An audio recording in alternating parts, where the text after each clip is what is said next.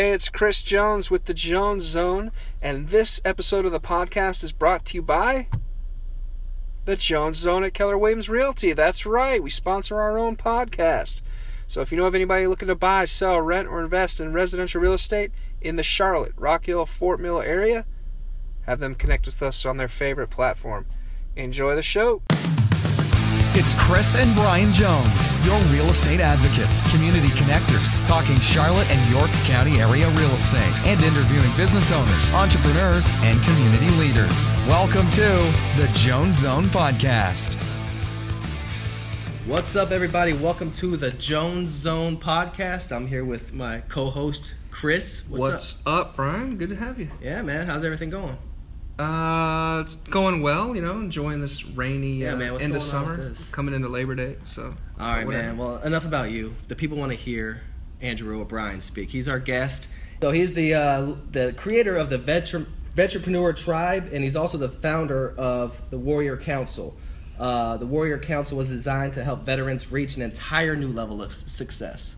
All right. So, uh, how you doing, Andrew? I'm doing good, man. How are y'all doing? Right, man, we're doing awesome. Doing well. Doing awesome, man. Let's so let's get into it, man. Uh, tell us a little bit about your days in the army and what led you to entrepreneurship. Yeah, yeah. So I'll give a brief two-minute overview of my life, and we can just dive in where you want to. Um, I was raised in the Dallas-Fort Worth area of Texas. I was actually raised by a prostitute mother, and um, I experienced a lot of you know crazy shit whenever I was a kid. And after experiencing all that as a child, when I grew up and got to my adulthood, I decided to join the army to escape you know my life. and did the army for four years. Served in Iraq from 08 to 09. Uh, served as a lead gunner while I was in Iraq. Hey, where? I, got- Sorry to interrupt. Yeah. Where, where were you in 08, 09? I was at I was about an hour and a half away from COB Speicher, um, over in Beiji by the biggest oil rig in Iraq. Gotcha. Okay, I was at Balad. So. Oh, okay. But go, so, go ahead. Sorry, man. Yeah, yeah, no problem. And so um, after that, I came home from Iraq, and a year later, I actually attempted suicide. Luckily, failed at that. Uh, woke up with a newfound appreciation for life. Got out of the army at my normal ETS time. Uh, jumped around from job to job trying to figure out where I fit in. Uh, and during that time, my mother actually murdered her husband, shot him point blank in the head while he was sleeping, and asked me to help frame someone else for the murder of her husband. I, of course, said no and moved away. And uh, I got into entrepreneurship. And I got into entrepreneurship because I realized I had a crazy story to tell that could really motivate some people. I started speaking on military bases around the world. Um, and I also realized that, you know, when I got my first job, I got an HR complaint within the first week for talking about midget sex while on the job. Um, and Yeah, I that'll do it. That the civilian world was not for me. Right. So how how did your mom react when you told her you were joining the army? Uh, we weren't in communication then, so she didn't really have much to say about it. My dad was a big fan of it. Okay, cool, man. So you mentioned about uh, you go around speaking to military bases. Uh, how did you go about doing that? Yeah, I just started um, getting a lot of media exposure. So to date, I've been on over 70 global media outlets um, about my story and overcoming, you know, these crazy experiences. And uh, all that news led into my first army base, which was Schofield Barracks, Hawaii, which is actually where I was based um, whenever I tried to take my own life. They invited me out to speak. I went and spoke there. And then they were so impressed, and the soldiers loved us so much, they sent my information out to every army base across the world. And for three years, I got to travel around the world speaking on army bases all over the place. Very cool. What was the content of your speech? I mean, was it just resiliency with your background and then wanting to, to commit suicide and then fighting through all that? I mean, was that pretty much the content of what you what you were talking about? Yeah, I did resiliency and suicide prevention, but what I did was a little bit different. I didn't. I never used PowerPoints or check the box, you know, ask care assist crap. I, I actually used. Um, I just used my story and gave hope that way instead of you know doing some boring death by PowerPoint. Yeah, death by PowerPoint. Yeah, so when you had a story and it resonated with people, people can actually relate to, to people sharing their stories as opposed to uh, sitting through a, just a death by PowerPoint. So totally agree with you there, man. What made you want to kill yourself?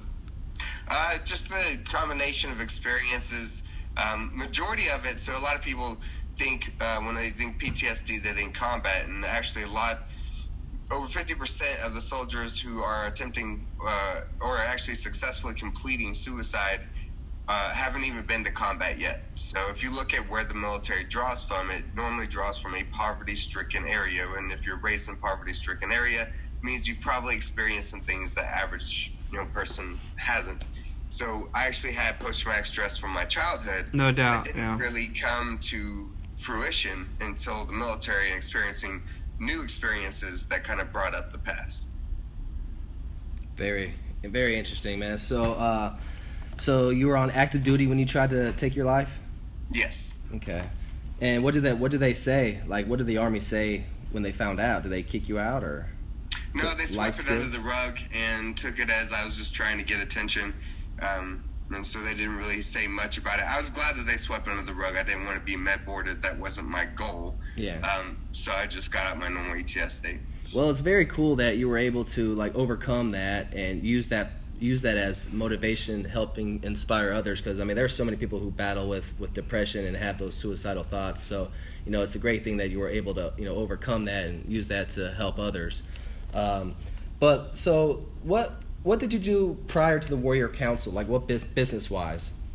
So I own a company called The Publicity Guy, and um, I built that company in 12 months to a seven-figure business. Um, and that was after my three years of traveling and speaking and everything. But I had to figure out how to feed my family. Yeah. Um, and so I did that, and I was making good money, and you know, it's still making money, but my heart wasn't in it. So I thought I'd be happy if I just made more money, and I made more money, and it, it didn't really give me the happiness I wanted. So you were uh, you, were making these connections connections, you know, from traveling across the the U.S., speaking at different army bases, and you decided to use what you've uh, learned and launched the, the publicity guy. Right? Is that what I'm saying? Right. Very Yeah. cool. Okay, cool, man.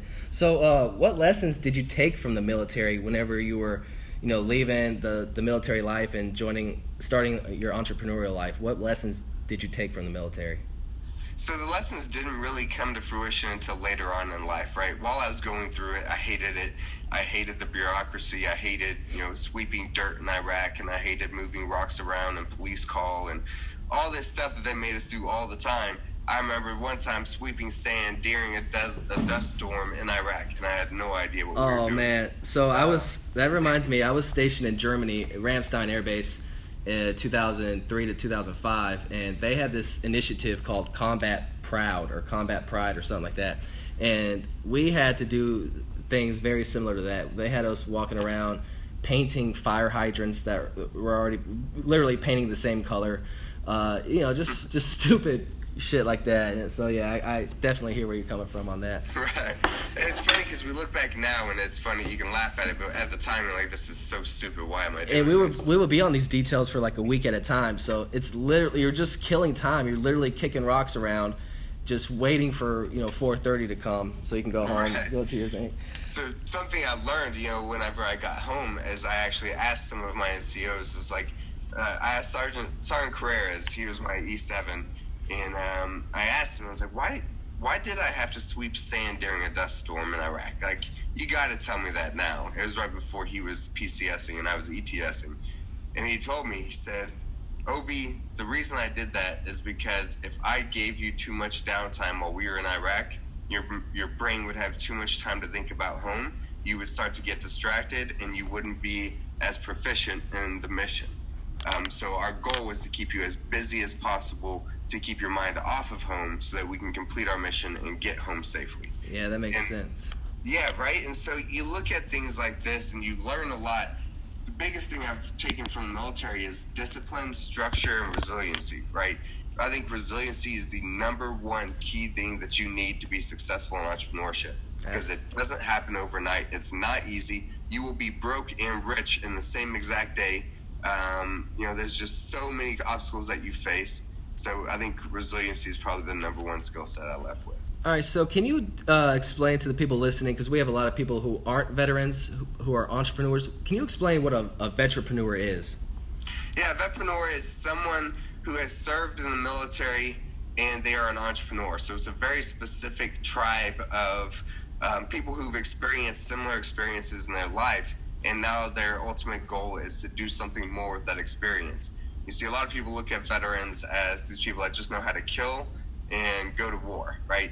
But if you look at business the right way, you understand that business is war. Business is a battlefield. It's it's just like war, and the problem is, is a lot of people go to the war called business alone, which is why you know most businesses fail within three to five years of starting because everybody does it alone. So Vetpreneur Tribe was created to bring veterans together and actually accomplish the goal of creating, building um, successful empires and legacies together as one unit instead of solely as an individual. So, how does the Warrior Council play into that? You want to tell people what the Warrior Council is as well? Yeah, so the Warrior Council is like the next step up from Vetpreneur Tribe, and the Warrior Council is our $97 a month continuity program. And it's like a mastermind type of program following military structure. Um, so there's fire teams that you get to be part of where you're one of 10 vetpreneurs in a squad that has their own meetings once a week. Um, and the majority of the squads are very wide variety of industries because I don't want to put you with the same industry because that's not going to open your mind to different aspects of business. So I get you into a squad with different industries where they can open your your mind to different areas. Um, we do weekly roll calls, monthly missions, uh, weekly submissions. I have experts come in and do trainings. It's really just it's masterminding together in the military style. Very cool. I love that, man. So, what skills do veterans possess that make them great entrepreneurs? Yeah, I mean, there's so many. I think the biggest ones that come to mind is discipline, structure, strategy, resiliency, and leadership. That, and the, the reason I say all of that is because we've experienced more than the average human being. Less than 1% of the United States serves in the military actively today, right? So that's Yeah. less than 1% is experiencing these things that is a lot more challenging than business could ever be. When you're getting shot at, when you're getting blown up, when you have other people's lives in your hand, the stress and, and the talent that comes from those experiences sets you up for success much easier than the average person. yeah, yeah, I totally agree with that. Uh, Chris has a question. Yeah, I was just curious. Um, just kind of, I was wondering if you could break it down just a little bit um, for anyone that's gotten confused. But so you you guys you are a part of uh, an organization called Vet Vet Vetrepreneur Tribe. I'm sorry, Vetrepreneur Tribe. But then you also do uh, Warrior Warrior Council, and basically these are communities of veteran entrepreneurs that are using your groups as resources to help them improve their business. Am I am I reading that right? Right, right. And the Vetpreneur Tribe is the, the free resource, and the Warrior Council is the paid resource. Okay, and the Vet Vetrepreneur Tribe that's that's kind of a social group on Facebook and and the website and all that, and then the Warrior Council is kind of uh, a program designed where they pay for services to enrich their business, right? Right. Okay. So, what excites you right now about the future of your your council? Well, right now we actually just found out yesterday that we're bringing in Mark Cuban to do a live Q and A to the group, That's which awesome. is freaking that's super that's exciting. amazing. Yeah. Um, and then Tuesday, I start my tour for September. I'm going to be speaking uh, at two bases in, in Maryland next week. Uh, the week after, I'll be going to Germany to speak to three bases in Germany. And the week after that, I'll be going somewhere on the East Coast again to speak to a couple more bases. So I got another tour uh, of speaking again, and I missed that. So that will be uh, exciting for me as well. You get you get nervous still speaking in front of a lar- larger group of people? Not anymore. I, I did the first six months uh, of speaking, but I've been doing it for so long now that it it's more of a drug addiction. It's more of an adrenaline rush than it is of being nervous. Yeah, man. I, I spoke to like 40 real estate investors last week, and I thought I was gonna crap my pants, man. I was, I was the nerves, but uh, very cool, man. So, uh, what bases are you speaking to in, in Germany? Ramstein. Uh, I'm not sure yet. I'm get, waiting for the final word from them. It's not easy because different different time zones. Yeah. Um, hopefully, it's still going to happen. With the hurricane here in Texas and everything that's going on, I wasn't able to get back to them right away. So Yeah. I'm waiting to hear if it's still going to happen. now, is it uh, mainly Army bases, or do you do Air Force, or? No, mostly Oh. Army. Army's the only one that normally will have me out. Um, and So that's the ones I normally focus on. I've been I've spoken to some Navy bases and some Marine bases. I've never spoken to an Air Force base. So, uh, what do you just reach out to like the public affairs department and they they can book you a tour bu- or book you a speaking engagement? No, it's actually called in the Army. It's called ASAP, Alcohol Substance Abuse Program, um, and that's where the SPPM, which is a Suicide Prevention Program Manager, is. They are in the ASAP department, and um, those are the people I speak to that have me out. Very cool, man. Uh, so we got um, you got the tour coming up. You got Mark Cuban. Do you have a like a day for the Mark Cuban? Yeah, how'd you score Mark Cuban? That's, like, uh, awesome, yeah, let's man. talk. Let's nail down on that. Yeah, so no date yet. I'm waiting for final word from him. And how I did it was I Googled Mark Cuban's email address. I found it. I sent him an email and said, "Hey, here's what I'm doing with Vetpreneur Tribe. Are you willing to do a 15 minute live Q and A to my group?" And his response was, "Of course." That's And amazing. he actually responded in one minute. I sent an email at 11:16. He responded at 11:17. You know, I forget where I saw that though. Uh, I saw that recently, I think on on Facebook or something. But they, they were talking about how you know successful people and, and influencers they're always on the spot. They reply within you know two to three minutes of like most email messages. So that Right. just that just strikes how dedicated he is to his craft and just you know staying on top of everything. Uh, Especially considering you went through email, you'd think sometimes those emails go to some sort of uh, receptionist or a, a personal assistant or someone like that. So that was awesome that he responded right away. Yeah, that was my assumption. I didn't think that it was actually him checking his email. Yeah, yeah. It's like for media requests, you need to email info at markcuban.com. You just you emailed Mike Cuban. Mike Mike's like, yeah, sure, why not? Hey, man, I got a question about your role as a speaker. Uh, what do you find to be the most rewarding aspect of, of speaking to all these troops? So the most rewarding, you know, I used to get paid to do this, and I used to get paid about five to six thousand dollars a speaking engagement. Um, problem was is the military would only hire me in September um, because September September is Suicide Prevention Month, so I wouldn't get gigs the rest of the year. You know, I I get some college gigs in October and November, but other than that, I made money about three months out of the year. Um, and there's a couple years where I did all right. You know, I I made a decent amount of money. Never as much as I did with the publicity company. Um, but the biggest reward of it is it's not getting paid to do it because I'm not even getting paid anymore. It's not just you know the attention of being on stage and having people listen to what I have to say. The biggest reward is every time I've left stage, every time that I've completed a speaking engagement, there's always been a line of uniformed soldiers or Marines or sailors going like almost to the back of the theater, all wanting to talk to me and that is probably the coolest thing ever is i don't just speak on stage and leave i don't leave the event until every single person that wanted to talk to me has had the opportunity to talk to me and it's it's a really rewarding feeling Well, you got a great story that you're sharing, and you know a lot of people can res. A lot. I mean, the the amount of people that are actually going through you know depression and actually thinking it, thinking about taking their own lives. Uh, that, that's a lot of people, man. So when you share your story and you can resonate, you can actually uh, hit home with with the soldiers. You know, they they want to talk to you. You know, people have that affinity. You know, where they, you know, whenever they share the same thoughts and everything, it's good to get feedback from somebody else. You know. Yeah. and you made a great point about having uh, PTSD kind of almost ingrained in your DNA as a kid before you even got into the military. I think I think you're right, man. I don't think most people make that correlation in terms of um, soldiers coming back with PTSD and people just assuming that it's from combat. I think I think you nailed it on the head with that. Absolutely. yeah i mean most people do assume that it's from combat when you hear ptsd you think war that's just the first thing that pops into your head um, but people forget that where the military draws from where they recruit from um, the average people that join you know the especially the army and the marine corps the majority of them are from poverty stricken areas. It's not really a patriotic thing anymore. It's more of well if i i can either join the army or end up in jail or end up dead. So Right. which option am i going to choose here? I'm going to go ahead and go with army. So if you think about people who are raised in poverty stricken areas the reality is they've experienced some circumstances that they probably don't even know is going to affect them later on in their life. Yeah.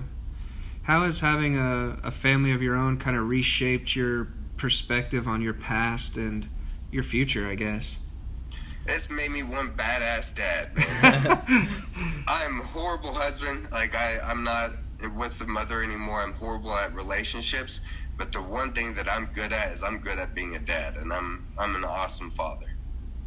Very cool, man. Uh, It's once you have those kids, it's it's something just happens. It's like you you look in you look down at them and you just realize you gotta do you gotta do for them. So Yep. uh, let's take the last couple minutes and tell tell the veter the fellow veteran entrepreneurs, vetpreneurs, uh, how can they how they can get a hold of you. Yeah, the best part to do is just go to vetpreneurtribe.com. Um, if you want to check out the Warrior Council, you can go to warriorcouncil.com.